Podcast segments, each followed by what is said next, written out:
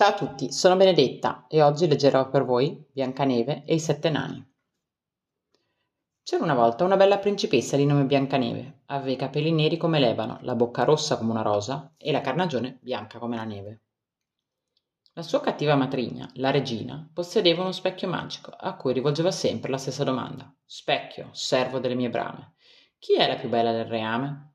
E sempre lo specchio rispondeva, sei tu la più bella del reame.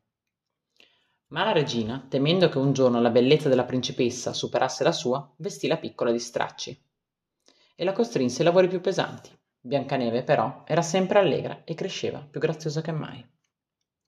Così un giorno lo specchio disse che era lei la più bella del reame. Arrabbiatissima, la regina incaricò a loro un cacciatore di ucciderla. Ma l'uomo non ebbe il coraggio, suggerì alla fanciulla di fuggire e non tornare mai più alla reggia. Biancaneve corse via spaventata e si rifugiò nel bosco buio.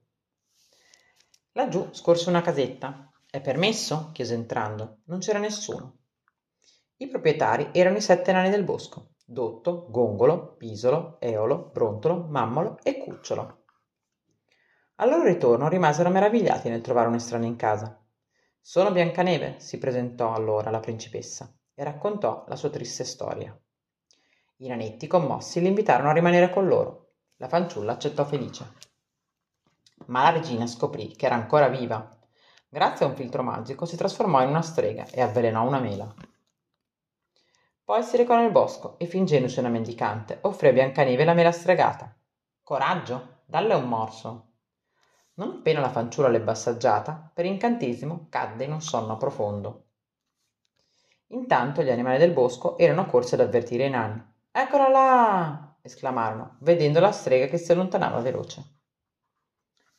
Mentre la inseguivano, scoppiò ter- un terribile temporale.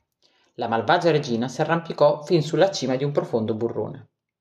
Proprio allora un fulmine la fece precipitare dalla roccia.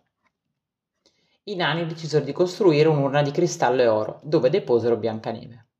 Finché un giorno passò di là un principe che rimase incantato dalla bellezza della giovane. Sceso da cavallo, la baciò. Quel bacio ruppe l'incantesimo e Biancaneve si svegliò. Che gioia per tutti! Biancaneve e il principe si sposarono e vissero sempre felici e contenti.